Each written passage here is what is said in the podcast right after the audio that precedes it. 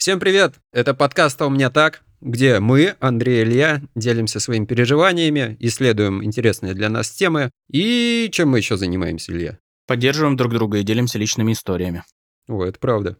А еще бывает, находим новые смыслы в тех темах, которые исследуем. И сами удивляемся смыслам, которые нашли. Ой, это самое приятное, когда так получается. Угу. Кто ты такой, Илья? Я гештальтерапевт, который эмигрировал в Португалию и живет здесь со своим парнем и котом. Дальше продолжаю развивать практику и заканчиваю свое обучение. Хотя это я, конечно, замахнулся. Психолог, который заканчивает свое обучение. Заканчиваешь, да. Мне кажется, ты не собираешься заканчивать это никогда. Возможно. У психолога нет цели, есть только путь. Таков путь. Представишься, пожалуйста. Я сегодня с тобой кокетничаю. Ты такой весь э, энергичный. Сейчас тут всем все объясним. А я какой-то спокойный. Ну, хорошо, уравновесим друг друга. Да, я пью маты, у меня энергии побольше, наверное. Я тоже гештальтерапевт, тоже в миграции, но чуть-чуть подальше, в южное полушарие, в Аргентине. Я молодой отец, два месяца как у меня есть дочь. Я учусь быть папой, учусь жить в другой стране и учусь делать подкасты. Очень приятно. Взаимно. И сегодня мы выбрали с Андреем тему «Семейные ценности». Да. Андрей, сделай лицо попроще, пожалуйста. Поменьше отвращения. Да. Сейчас, подожди, как ты говоришь? Не, отвечаю, отвечаю, в смысле? Не, не понял, прям вот так вот, в смысле? Да ну, нет, у меня вот так. Да ладно, а у меня... А у меня вот так.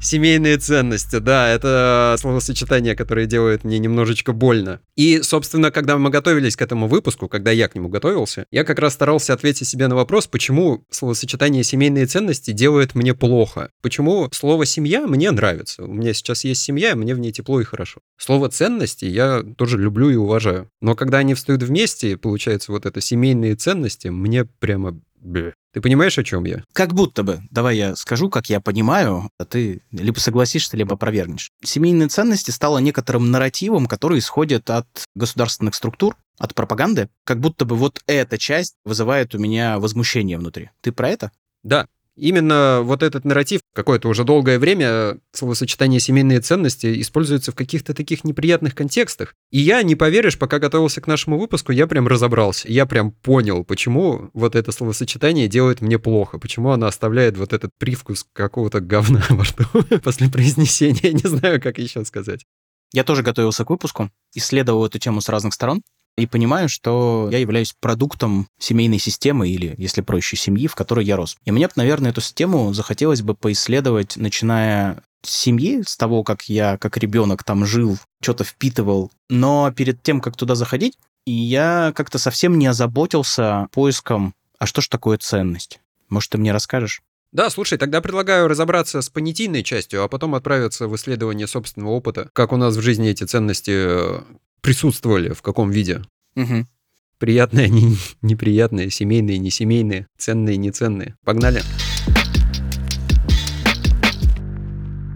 Собственно, что такое ценность? Я себе даже конспектик сделал на сегодняшний выпуск. Я становлюсь ответственным подкастером, и у меня теперь все меньше вот этой мысли, что а, мы тут соберемся сейчас и просто поболтаем. Я тебе сейчас скажу, что такое ценность. У-у-у. Я буду как хороший ученик из головы, как я понял, рассказывать. Это некоторая совокупность представлений о чем-либо, Мгм. которые мне нравятся, привлекают меня, и я считаю их важными, основополагающими для своей жизни или вообще моем представлении об идеальном мире. Мгм. Очень такое, конечно, оно объемное общее определение. Хотелось бы как-то конкретнее, но что-то мне не кажется, что в этой штуке вообще можно что-то конкретное сказать. Давай его здесь оставим, а пойдем в исследование, собственно, может быть, примеры ценностей, которые были в семье у меня и у тебя, дадут этому определению как-то больше, что ли, практической применимости. Да, тут, наверное, можно тогда сразу разделить, что ценности есть какие-то провозглашаемые, которые мы называем, и ценности, которые мы действительно чтим. Не просто представление о том укладе и нормах, которым мы следуем, а те нормы и тот уклад, которым мы действительно следуем. Мне кажется, что в моей семье это сколько-то различалось, в твоей наверняка тоже. Важное сейчас очень говоришь, очень крутое подмечание, потому что я когда готовился к выпуску, у меня, в принципе, было ощущение, что выпуск будет ожидание реальность. Ну, есть какие-то ценности в моей семье, которые постоянно звучали, мотивировали нас, детей, следовать, и при этом были ценности, которые я впитывал из того, как семья живет из процесса жизни семьи, который я выносил. Очень интересно, наверное, посмотреть на ожидание и реальность. Ну что, Илья, готов поделиться, какие ценности у тебя в семье озвучивались, какие реально присутствовали? Да, долгое время думал над тем, какие же ценности у меня все-таки были в семье, и понял, что они такие довольно общие.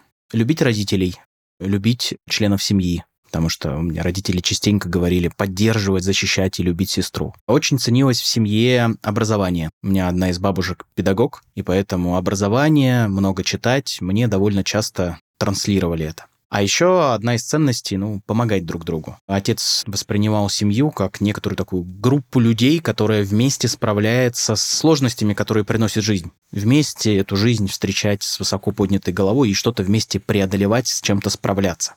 Звучит замечательно. Звучит просто прекрасно. Это то, к чему я бы хотел в своей жизни стремиться. И вообще супер. в чем подвох? А подвох в том, что когда я проходил обучение по консультированию пар, семей и малых групп, мы исследовали наши семьи, наши семейные системы, из которых мы вышли. Во время обучения я нарисовал герб нашей семьи, и, собственно, на нем вот отражены рисунками настоящие ценности, по которым наша семья жила. Это щит, который поделен на четыре части. В центре щита находится избушка на курьих ножках. И в четырех вот этих вот частях. В одном котел, который стоит на огне с закрытой крышкой, из которого валит пар в другом это стол со всякими салатами, соленьями, закусками. А можешь сразу пояснить, что значит ну вот котел? Это ценность, которую я впитал пока был ребенком. В нашей семье очень много было напряжения между родителями. Отец мог вспылить буквально за секунду. И поэтому я вот такую метафору изобразил котел, который кипит, вроде бы закрыт, но непонятно, когда из него, собственно, кипяток-то убежит. И это было место, на самом деле, страха постоянного. То есть котел это папа? Котел это напряжение. Чаще всего его инициатором был отец, но это могла быть, например, и мама, которая, понятное дело, терпела. И отсюда можно вывести ценность, на самом деле, терпеть. В нашей семье было принято терпеть. О, это знакомо.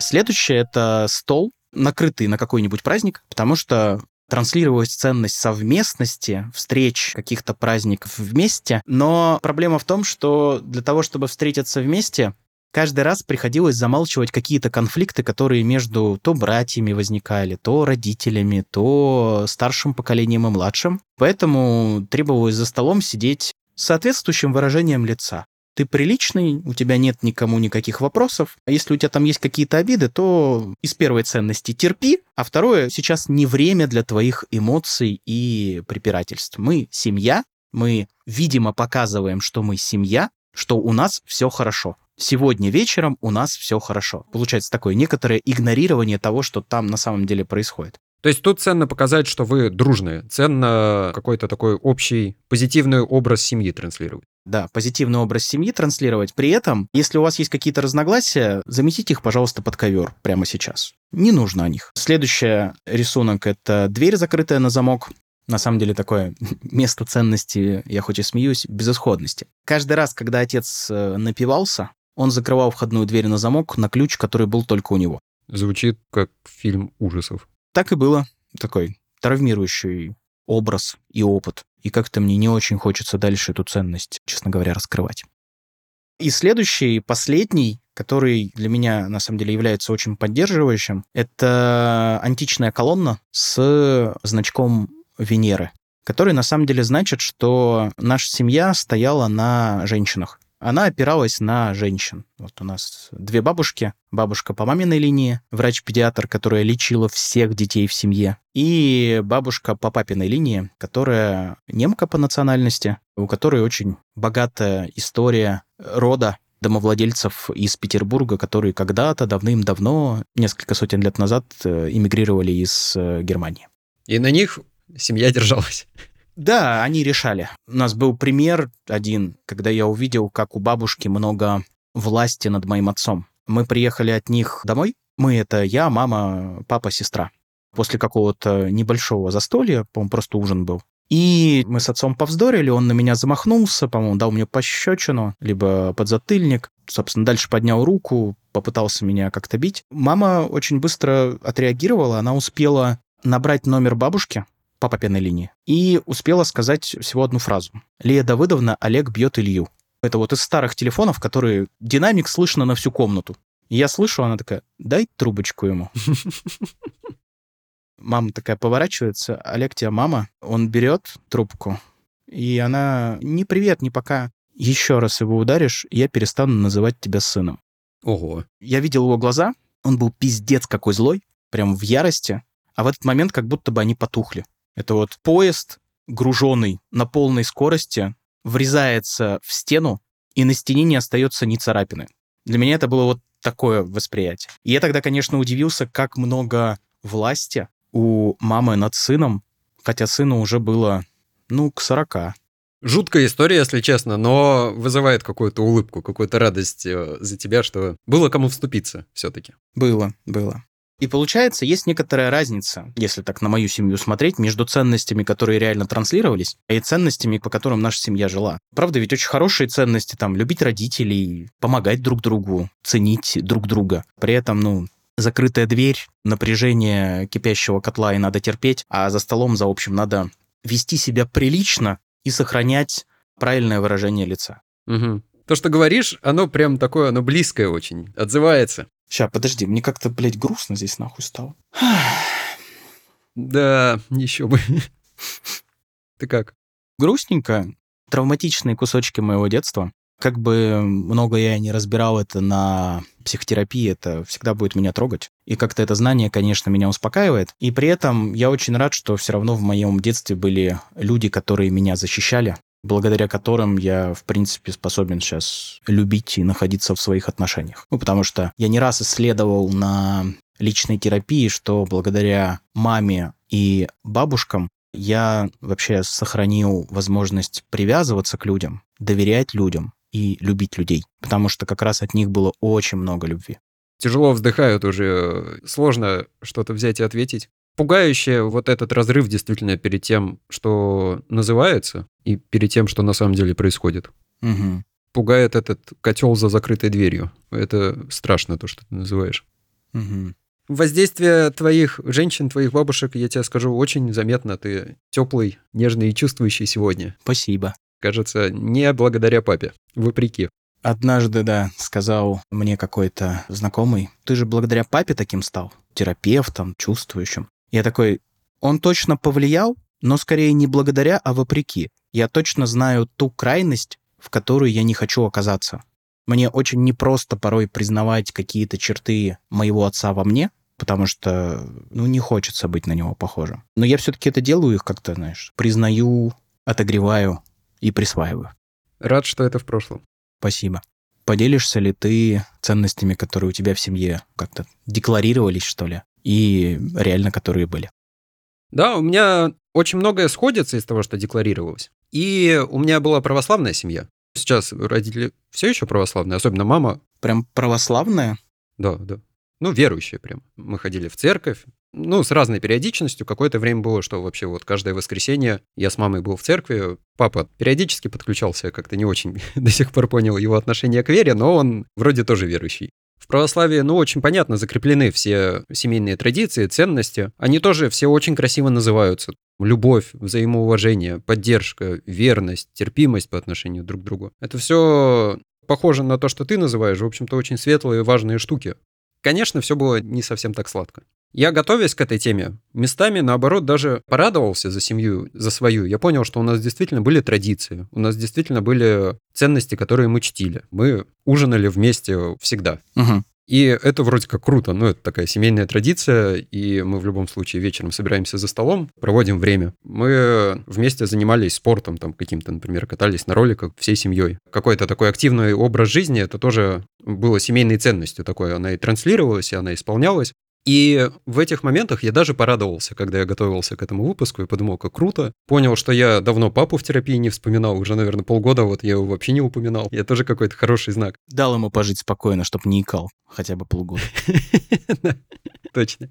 Но потом, конечно, стали всплывать, да, какие-то такие штучки, вот как вроде бы хорошие ценности приобретают какой-то фантасмагорический, какой-то жуткий вид, даже вот с этими совместными ужинами, которые иногда превращались в некоторую пытку. Я помню такие образы, как сидит вот какой-то недовольный отец. Я даже не помню повода, если честно. Может, я что-то на родительском собрании что-то при мне сказали. Может, я слишком как-то нежно себя повел. Вот ему очень не нравилось, когда я какую-то проявлял изнеженность, на его взгляд. А что могло быть изнеженностью, извини, прям любопытно. Ну, это там я расстроился, заплакал по какому-то поводу. Вот что-то меня расстроило, и я плачу, и он говорит, что я там принцесса, что-то там ною, вот, и надо мужиком быть. Мужики, естественно, не плачут, и вообще... Мужики не плачут. Существа, которые не чувствуют. Конечно, ну тем более по такой херне. Они там плачут, если кто-то умер или ногу оторвало, тогда да. Слеза скупая вот так вот по щеке сползла, когда ногу оторвала.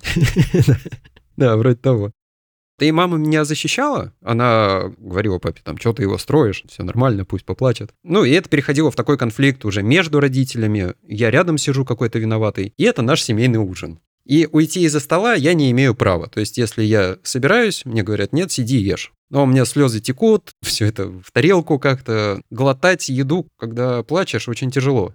Ну и плакать надо как бы в себя, вовнутрь, потому что если я там вот этого делаю, то отец бесится. Да. Страшно звучит. Угу. Как-то вроде бы ценность, вроде бы вместе ужинаем, но какая-то и пытка в то же время этой ценностью. Угу. Вот, был такой моментик, а еще среди православных ценностей, ну, таких, в Евангелии такого не написано, но это довольно-таки распространенная штука, что там не любят эго. Есть такая мысль, что эго, эгоизм связывают эти понятия обычно. Это что-то такое от лукавого, когда человек делает что-то исключительно в своих корыстных целях, думая о себе, а не о ближнем, в поисках какой-то выгоды для себя. Это плохо. Это так не надо. Надо всегда действовать во благо всем. Но вообще утопичная такая ценность. И какая-то не очень реальная для нашего мира, как мне кажется она не очень соответствует текущей реальности, действительно. То есть в ней э, звучат такие, ну, явно устаревшие коллективистские ценности. То есть, когда очень важно в коллективе как-то удержаться, в советском коллективе, например, там действительно лучше о другом подумать больше, чем о себе, чтобы быть ценной ячейкой общества, а не там каким-то тунеядцем. Любой коллектив — это слиянческая история, а слияние, оно не терпит различий. А эгоизм сам по себе предполагает различия, потому что эгоизм это такое, типа, я себя замечаю, я хочу свое вот это вот удовлетворить. А хочу, перехочу. М, Вот так. Как оно сразу из меня лезет. Хочу, перехочу. Это то, что тебе транслировалось в итоге, да? Бывало, да. Я не скажу, что вот все мое воспитание в этом русле проходило, но присутствовало. Мгм. И что удивительно, ну как бы, ладно, окей, там самопожертвование, вот эта вот христианская аскеза, отказ от всего излишнего, выбор в пользу ближнего и так далее, все понятно. В принципе, мне сейчас эти ценности не близки, но в них есть своя красота какая-то. Я могу понять более-менее, почему люди это принимают и придерживаются. Но как-то это странно сочетается с тем, что в патриархальной семье же у отца, у главы семьи обычно довольно хрупкое эго. И вот во имя его эго вроде как действовать можно, вроде как нужно, вроде как все его должны как-то оперегать, потому что в патриархальной семье проще всего оскорбить отца, конечно же. Он самый хрупкий, самый такой нежный, Развалится. да. Конечно же, все мы говорим, что он самый сильный и крутой, но на самом деле именно вокруг его эго надо как бы очень аккуратненько ходить, там лишнего слова не сказать. И это, мне кажется, тоже такая ценность в моей семье была, и, наверное, вообще популярная ценность охранения чувств главы семьи. Я так понимаю, за счет чувств и потребностей всех остальных членов семьи. Ну, разумеется. Остальным нужно немножечко, ну, вот свое вот это эго подзажать. Ну, вот это то, что ты, Андрей, злишься на отца, это же вот твое эгоистичное. Перехотеть. Нужно его просто принять, да? Просто прими. Ну, вот такой он человек, да? Где-то непростой. Это ты маму сейчас изображаешь, да? Да, да. Отлично получается. Изображаю маму и э, православные ценности ее устами. Она очень аккуратно их мне транслировала, но вполне стабильно. Ну, такое прям смирение и какое-то абсолютное принятие. Не очень возможное, разумеется. Терпение. И да, естественно, терпение. Вот ты назвал терпение, и э, в моей семье, и мне кажется, что тоже в такой православной повестке это очень важно. Терпеть. Терпеть. Во имя старших, Бога, Всего лучшего. во имя всего лучшего, да. Потерпеть. Это был трудный год. Да, это был трудный год. Блин, сейчас говорю, и мне так не грустно, а как-то так возбужденно, что ли, я не знаю, тревожно, страшновато, наверное, даже во все это обратно погружаться. Я тоже такое чувствую, мне как-то очень неуютно, прям даже телесно. До сих пор в голове просто звучит вот это «хочешь, перехочешь», А какую ценность из этого можно вынести? Ну, это то, что транслировалось, а на какой ценности-то это базировалось? Интересно, как ты это воспринимаешь? Надо довольствоваться малым. Я думаю, что это и транслировалось, и это по-настоящему у нас в семье культивировалось. И у этого есть как и хорошие стороны, так и плохие, на самом деле. То есть я вижу в этом, правда, что-то хорошее, особенно все-таки 90-е. Я родился в 90-е. И меня родители учили смаковать шоколадку, потому что если мы купили шоколадку на семью, она на неделю. И жевать ее не надо. Ее надо рассасывать с чайком. И наслаждаться каждой секундой, проведенной с этой шоколадкой. Это прикольно. Помню, помню. Мама выдавала 4 дольки полосочку. Это было к чаю на вечер, максимум, который в 90-е был возможен. Я отчасти этому благодарен, потому что, мне кажется, я и сейчас умею есть шоколадки с каким-то вот большим удовольствием. я могу их рассасывать и вот так вот смаковать. Но была и оборотная сторона, конечно, вот это, что ну, язык придержи. Особенно если я хочу не шоколадку, а что-то от отца хочу, какого-то более уважительного отношения, например. Тут уж как бы да, хочешь переходишь. Мне вообще, в хочешь-перехочешь, видится, конечно, такое. Ты тут не желающий, желающий тут взрослый, и взрослый будет решать, что ты как ребенок здесь можешь хотеть, а что не хочешь. И тогда вот эта ценность, конечно, выглядит для меня вообще-то очень страшной, потому что это, ты уж прости, объектное отношение. Потому что не желающим только объект может быть, а не субъект. Фух, ой, тяжелую тему мы взяли, оказывается. Да, как-то вот неожиданно. При этом я понимаю, что не хочется в разрезе разговора о семейных ценностях, типа ожидания реальности, что транслировалось и что было на самом деле. Конечно, я такой опираюсь на самые крайние проявления в нашей семье, чтобы их вывести. Но при этом я помню очень много там хороших моментов. Да, у меня отец пил, но при этом время от времени брал меня с собой на охоту, и мы вместе там собирали мне сумку показывал, что туда нужно сложить на случай, если я, например, в лесу потеряюсь. Ну, то есть как-то он пытался меня заинтересовать и учил по-своему. Когда я э, занялся ролевыми играми, с палками, с мечами-то волшебниками бегать, и реконструкторством, он мне мечи строгал в деревянные парочку раз. Ну, то есть он как мог, э, все равно участвовал в моментах просветления между бутылками алкоголя, пытался. А мама, например, меня точно всегда поддерживала. Как-то вот захотелось добавить здесь приятного что-то больше, что ли решил немножко из этой мрачности вынырнуть, да? Да, да, да, чтобы оно не казалось только вот мрачно-полярным. Я согласен, но, повторюсь, ценности, которые у меня в семье были, вот эти православные, в них есть своя красота, но и свой ужас. И вот удивительно, как одно и то же, да, вроде бы мы ценим взаимоуважение. Но патриарха нашей семьи мы уважаем как бы чуть побольше, чем всех остальных. Особенно в критической ситуации. Мы любим друг друга, но любовь такое вот интересное понятие, что как бы и подзатыльник я тебе тоже могу дать от большой любви, чтобы как бы на правильный путь тебя наставить. И это не значит, что это всегда так. Любовь проявлялась в хороших каких-то вещах. Уважение тоже проявлялось. Но такая монета двухсторонняя.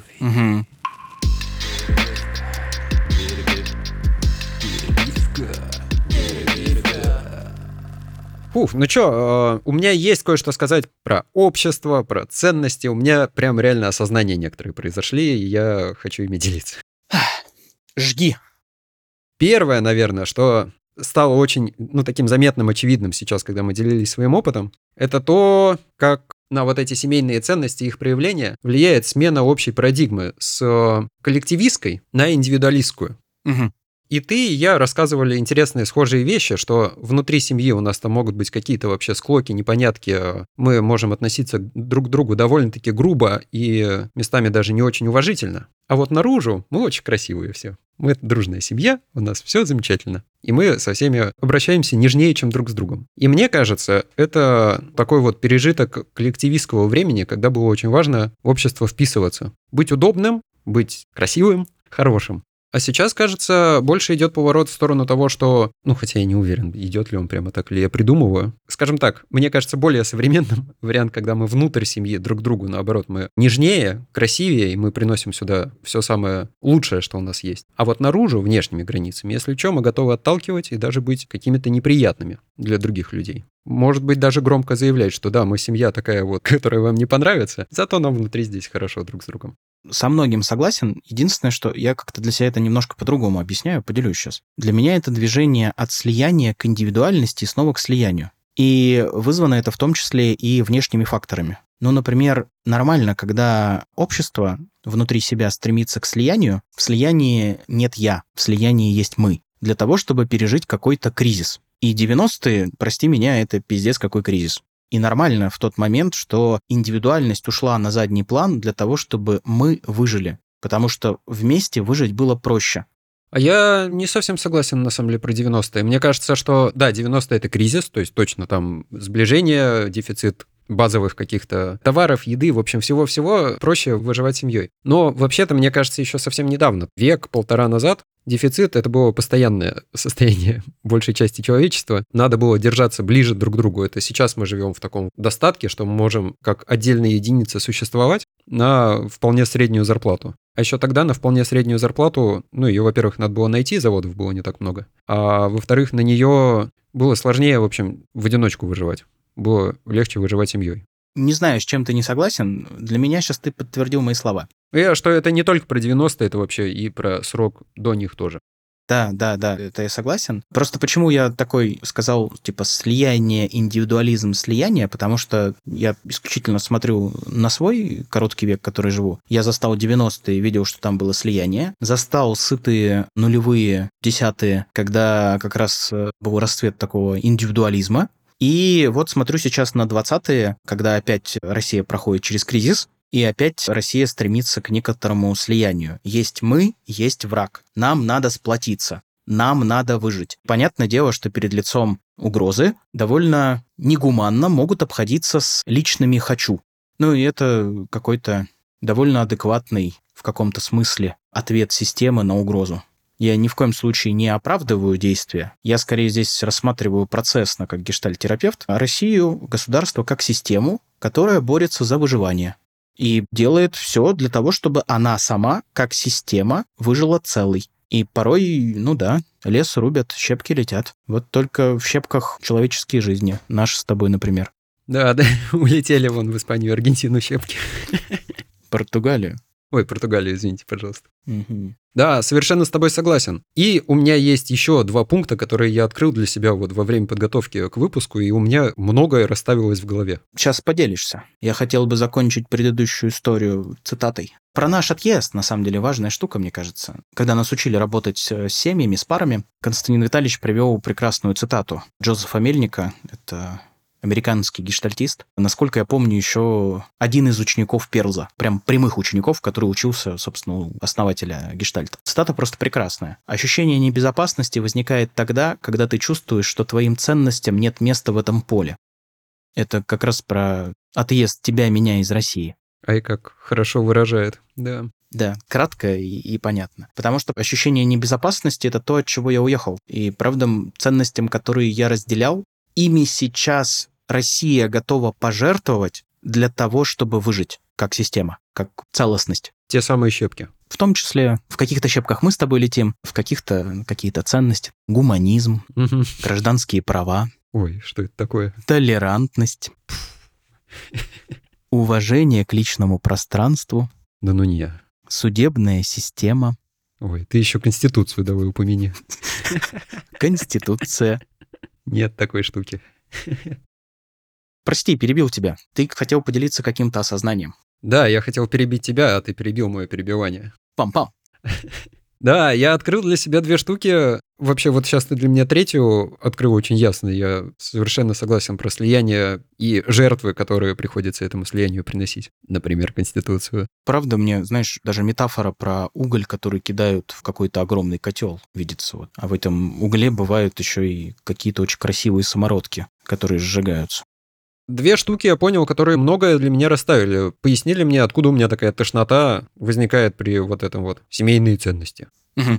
Понял, что происходит. Смешение понятий. Кое-что смешалось в привычном инфополе таком российском. И сделало это довольно подленько. В чем дело? Семейные ценности и ценности семьи.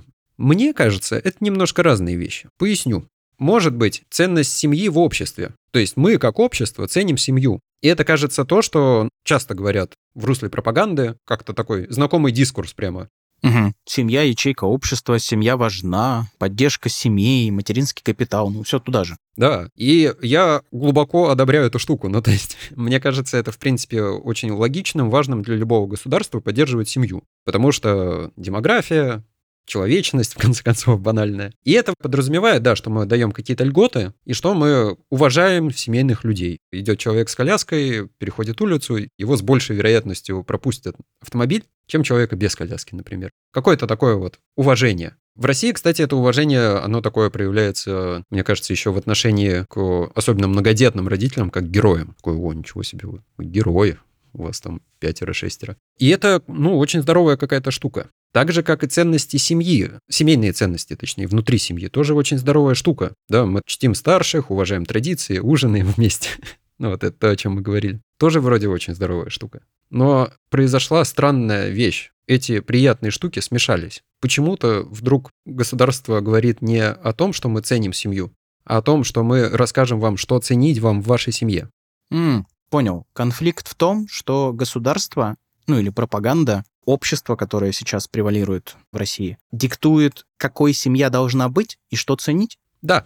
А, Именно. Мы не просто ценим семью, мы ценим очень определенную семью, построенную по правильным правилам. Угу. Они имеют какое-то отношение к православию, к христианству, Угу. но очень тоже какое-то искаженное.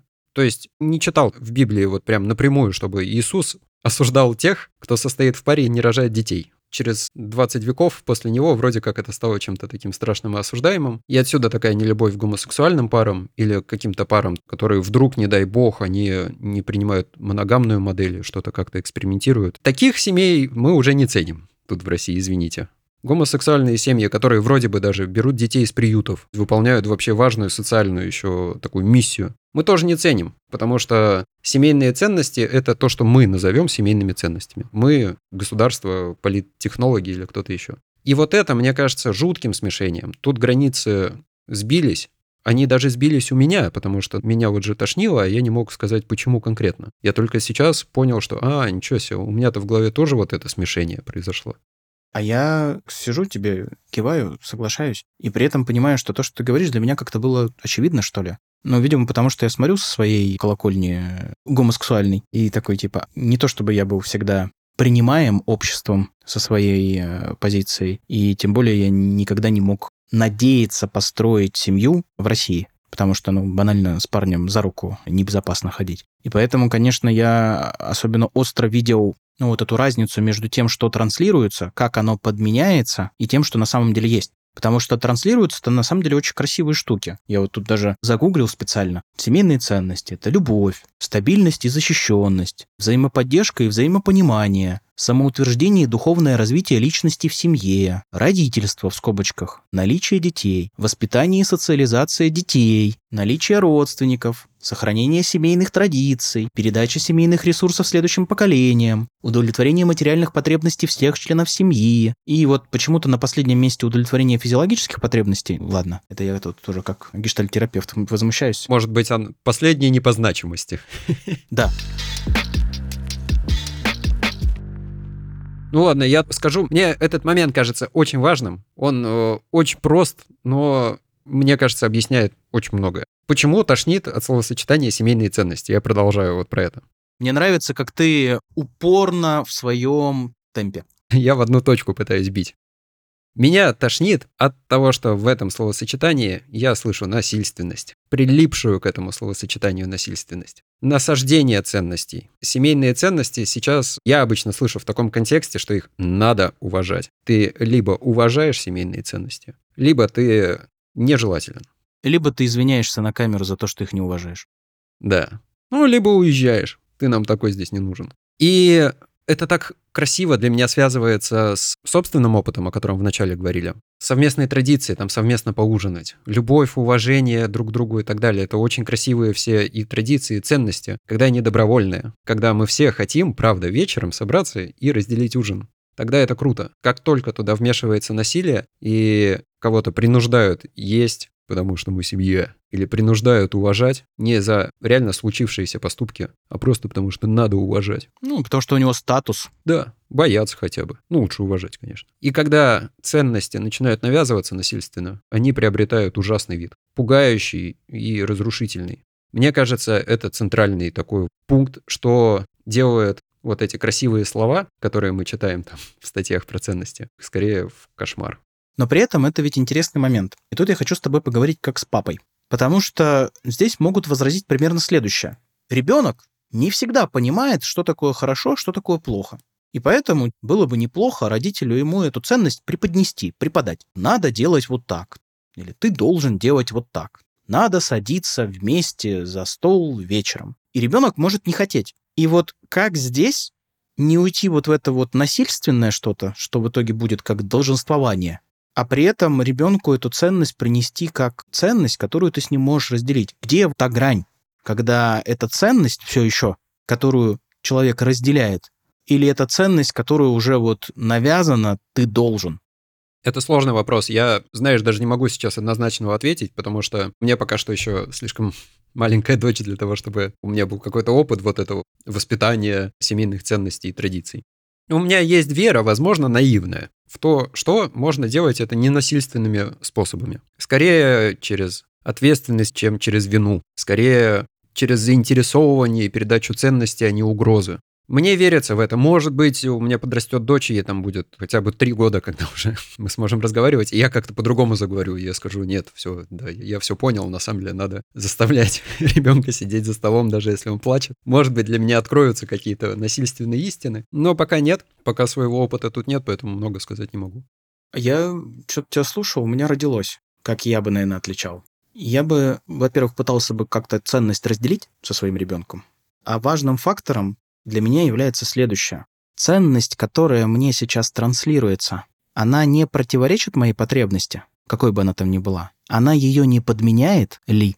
Слушай, а у меня тоже э, вырос ответ, знаешь, я чуть-чуть задумался о том, что на самом деле традиции какие-то семейные у нас уже закладываются. В самых-самых мелких мелочах ну, мы уже ужинаем вместе. Просто мы с Машей сидим за столом, а ты лежит на столе. И довольно долгое время ей придется с нами есть, потому что это единственный момент будет, когда она сможет поесть. Мы все приготовили, мы садимся, мы едим.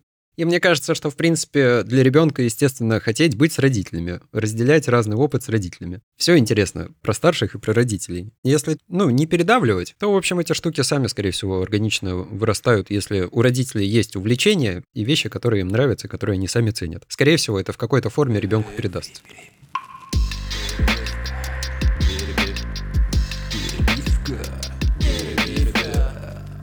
Ты упомянул про Тею, которая лежит с вами рядом с Машей на столе, когда вы ужинаете, например. И это ведь про те ценности, которые ты сейчас в своей семье, вы с Машей взращиваете. Поделись, что вообще у вас за ценности-то есть? Ну или какие ты обнаруживаешь в своей семье? Слушай, вот удивительно. Наверное, если я буду просто перечислять названия ценностей, они будут звучать примерно так же. Мне хочется, чтобы было вот это вот любовь, уважение, взаимовыручка. Слушай, подразверни с примерами тогда, или с твоим личным опытом, как это? Кстати, забавно, вот это все, что я назвал выше, я бы мог объединить словом «ненасилие». Да, наверное, бы подошло. Ты знаешь, матрешку сейчас делаешь. Мне даже, когда ты говоришь слово «любовь», непонятно, что ты имеешь в виду. А когда ты это объединяешь чем-то другим, ты как будто бы это еще раз упаковываешь во что-то, такое ненасилие, я такой, ебать, блядь, что это нахуй значит? Давай тогда очень понятными психологическими терминами я поговорю. Это внимание к потребностям. Все еще не до конца ясно, что такое внимание к потребностям. На данном этапе, когда ребенок еще совсем не личность, он совсем еще только организм, мы делаем выбор в пользу того, чтобы кормить не по таймеру, а по необходимости, ну, по требованию. И мне кажется, что в будущем это будет разворачиваться, как бы сам такой подход, что мы растим тебя не по таблицам, не по гайдам, развивающим каким-то, а по потребностям. Хочешь? Давай. Не хочешь? Давай не будем. Это то, как э, я стараюсь относиться к Маше, это то, как она старается относиться ко мне, и то, как мы вместе стараемся относиться к ребенку. Получается, поддерживаете ее желание и желание друг друга. Поддерживаете «хочу» друг друга. Да, я бы хотел ставить вот эти хотелки выше норм. Угу.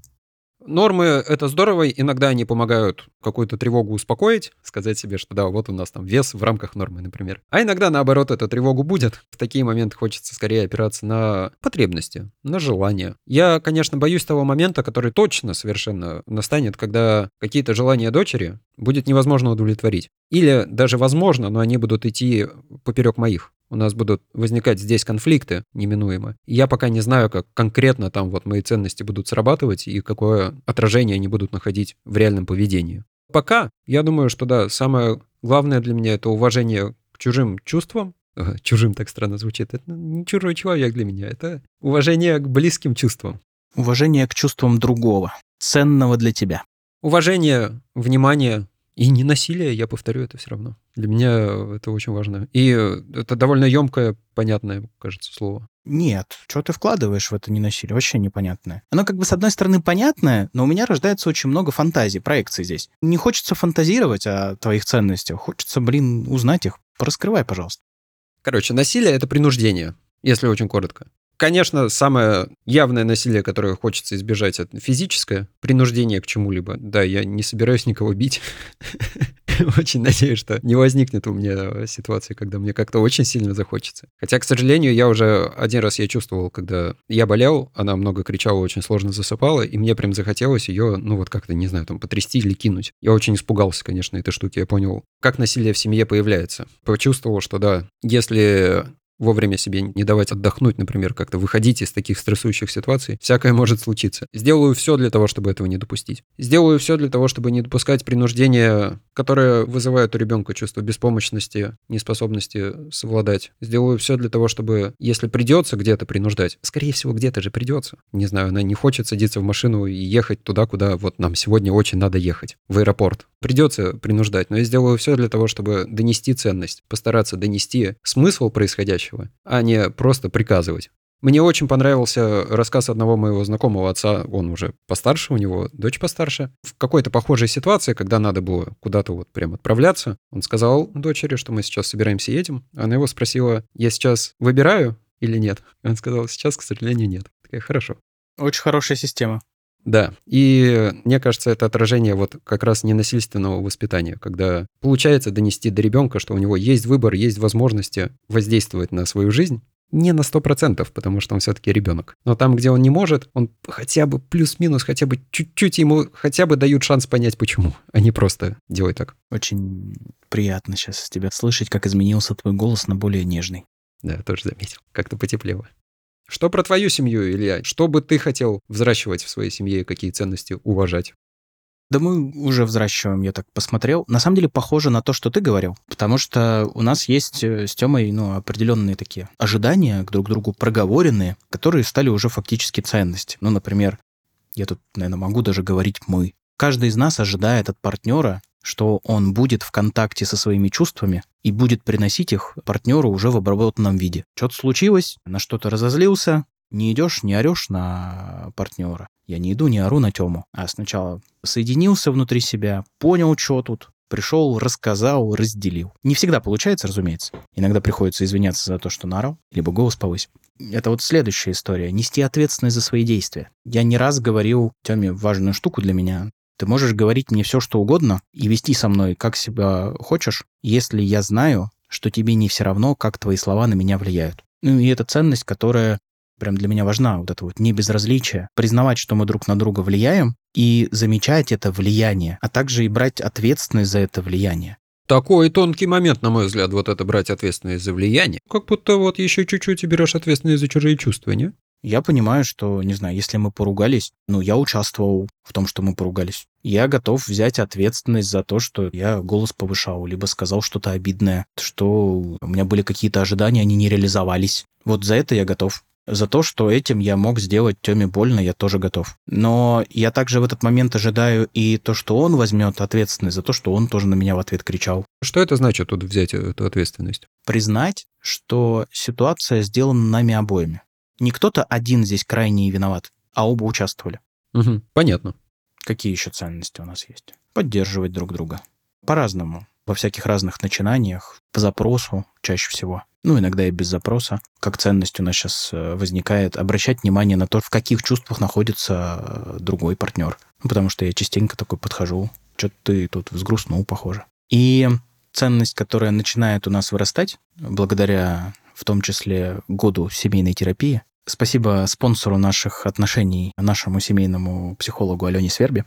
Быть готовым встречаться с партнером в разных его состояниях. Ну, потому что бывает, кто-то из нас вредничает. Ну, то есть не ожидать друг от друга, что мы всегда такие, готовые к контакту, готовы разделять, поддерживать, принимать, а встречаться с тем, что, например, один может отказать, либо один может поговниться или повредничать. тоже считать это окей. Быть готовым к тому, что у партнера есть границы. Это да, но не про это. Про то, что партнер может быть э, вообще не в лучшем состоянии встречаться и понимать, что партнер целый, когда он может проявлять свою разность и ценить эту разность. Да, безусловно, мне, конечно, нравится, когда мы такие с Тёмой милые, повернуты в каком-то смысле в сторону друг друга, внимательны, когда романтика и прочее. Понятное дело, самая приятная часть наших отношений. Но при этом, когда мы поругались, он для меня, например, не исчезает. Быть готовым, что партнер может встать с утра не с той ноги, может о чем-то переживать, о чем-то волноваться. Как бы это так, чтобы не звучало, что только я это тут для Тёмы делаю.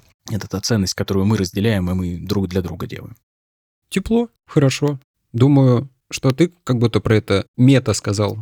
я про это мета сказал, но я скажу явно. Это честность, прозрачность и явность. Если со мной что-то происходит, я ну, сообщу об этом так рано, как смогу, как сам пойму.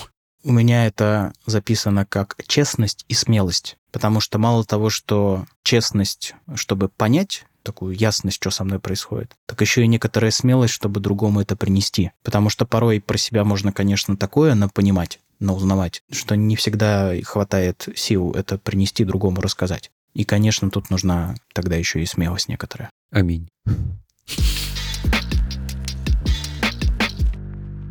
Перед завершением хочется сказать одну гештальтистскую штуку. Мы когда учились консультировать пары и семьи, нам рассказали про некоторую веру. Еще называется трезвый оптимизм, либо черный оптимизм в гештальте. И звучит он примерно следующим образом. Мы верим в оптимальность существования системы. Что бы в системе ни происходило, как бы система ни жила, каждое время система существует оптимальным из возможных способов.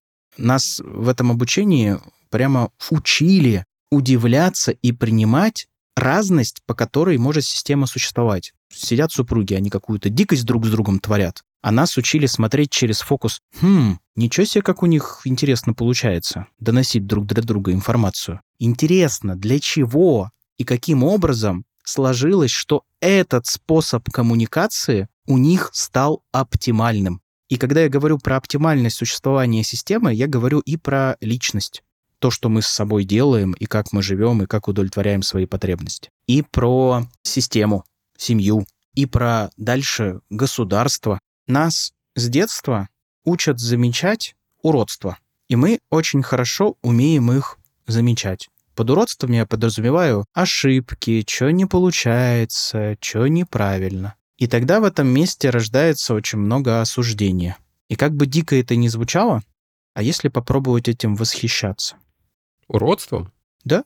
Ну, это как-то странно. Ничего себе, как они умеют коммуницировать. Я вот на ГЛО, на групповую терапию пришел с запросом на последний год. Восхищаться как раз-таки, научиться больше восхищаться. Ну, в этот год началась война. Я потом переделал свой запрос в диву даваться.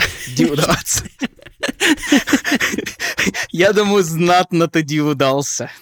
Да, да, вот я постоянно с такой, знаешь, грустной иронией приходил, типа хотел восхищаться, но на самом деле вот диву даюсь. Диву даюсь. Сейчас ты тоже предлагаешь восхищаться, я думаю, ну, только если диву даваться, наверное. Искажением красивых вещей, типа семейных ценностей, в что-то такое вот уродское, насильственное, неприятное. Уродливое, я хотел сказать. Знаешь, когда я являюсь участником системы, ну, например, семьи, в которой транслируются такие ценности, я не могу восхищаться. А когда я являюсь наблюдателем со стороны, вот там я тогда могу восхититься. Ну, ничего себе, как много делает система для того, чтобы выжить или для того, чтобы донести сообщение. Аж орет друг на друга и кулаками размахивает. Тогда. Ну да, здесь важно, конечно, фокус сменить. Так в чем же наше заключение, это завершение? Какие выводы? Что ты понял, Илья? Честно, мне кажется, здесь нахуй не нужен вывод. Мы сказали про твою семью, про мою семью. И дальше можем завершить, правда, каким я для тебя сегодня был, как ты меня сегодня видел. Знаешь, а у меня вывод есть. Хорошо. Я снова прихожу к одному и тому же, в общем, хожу по своему какому-то кругу осознаний, вижу его отражение в разных проявлениях. Но вот по результату сегодняшнего разговора я просто вижу, как насилие, принуждение может сделать из самых прекрасных вещей что-то уродливое, ужасное и отвратительное.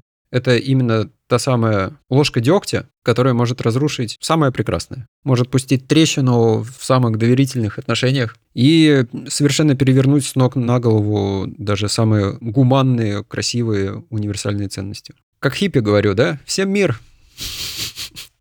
У меня даже есть ответ на твое, почему так происходит. Когда мои потребности подменяются ценностями сверху, то тогда, конечно, для меня это является насилием. Угу. Ну что, Илья, каким ты сегодня увидел меня? Каким я тебя сегодня увидел? Ты мне, конечно, видишься сегодня намного более разобравшимся в теме, чем я. Ну, я с конспектиком, с подготовочкой сегодня. Так я вроде тоже. Ты мне увиделся внимательным, чутким, порой возмущающимся, прям с горящей жопой, и удивляющийся открытиям, которые произошли Сегодня у меня, наверное, меньше слов по поводу того, каким я тебя увидел. Но, кажется, я в первый раз увидел тебя таким грустящим сегодня. Когда ты говорил про герб и э, вот эти переживания, видно было, что глубоко коснулся сегодня. Хотелось тебя поддержать, а в таких ситуациях так сложно найти правильные слова, если честно. Это вроде бы давно ушедшее, но видно, что тяжелое и до сегодняшнего дня. И увидел тебя недовольным. Твоего поджженного прям пукана я не увидел. И прям таки гнева какого-то. Но вот эта идея того, что твоим потребностям нет места, я увидел, да, какое-то недовольство тоже и возмущение здесь, и какую-то, ну, грусть, наверное, снова по этому поводу. Да, грустящим больше всего я тебя видел сегодня. Неожиданно глубокая тема оказалась. Угу. Да, я тоже как-то так удивился, как оно у нас пошло сегодня не с каждым бы я решил ее разделять. Тебе доверять здесь нравится, с тобой это исследовать нравится, и слушать то, как ты рассказываешь свое, тоже нравится. Спасибо. Обнимаю тебя. Я сказал тоже значительно больше, чем у меня было в конспекте, и я думаю, это все благодаря нашей магии, которую мы тут создаем в зуме через несколько тысяч километров. Давай прощаться? Давай прощаться. Спасибо всем, кто был с нами сегодня, вместе с нами рассуждал на тему семейных ценностей. Подписывайтесь на нас в соцсетях, ставьте, пожалуйста, лайки на всех платформах, где нас слышите. И до новых встреч. Спасибо, ребят. Пока-пока. Нет, у меня вот так. Да ладно, а у меня...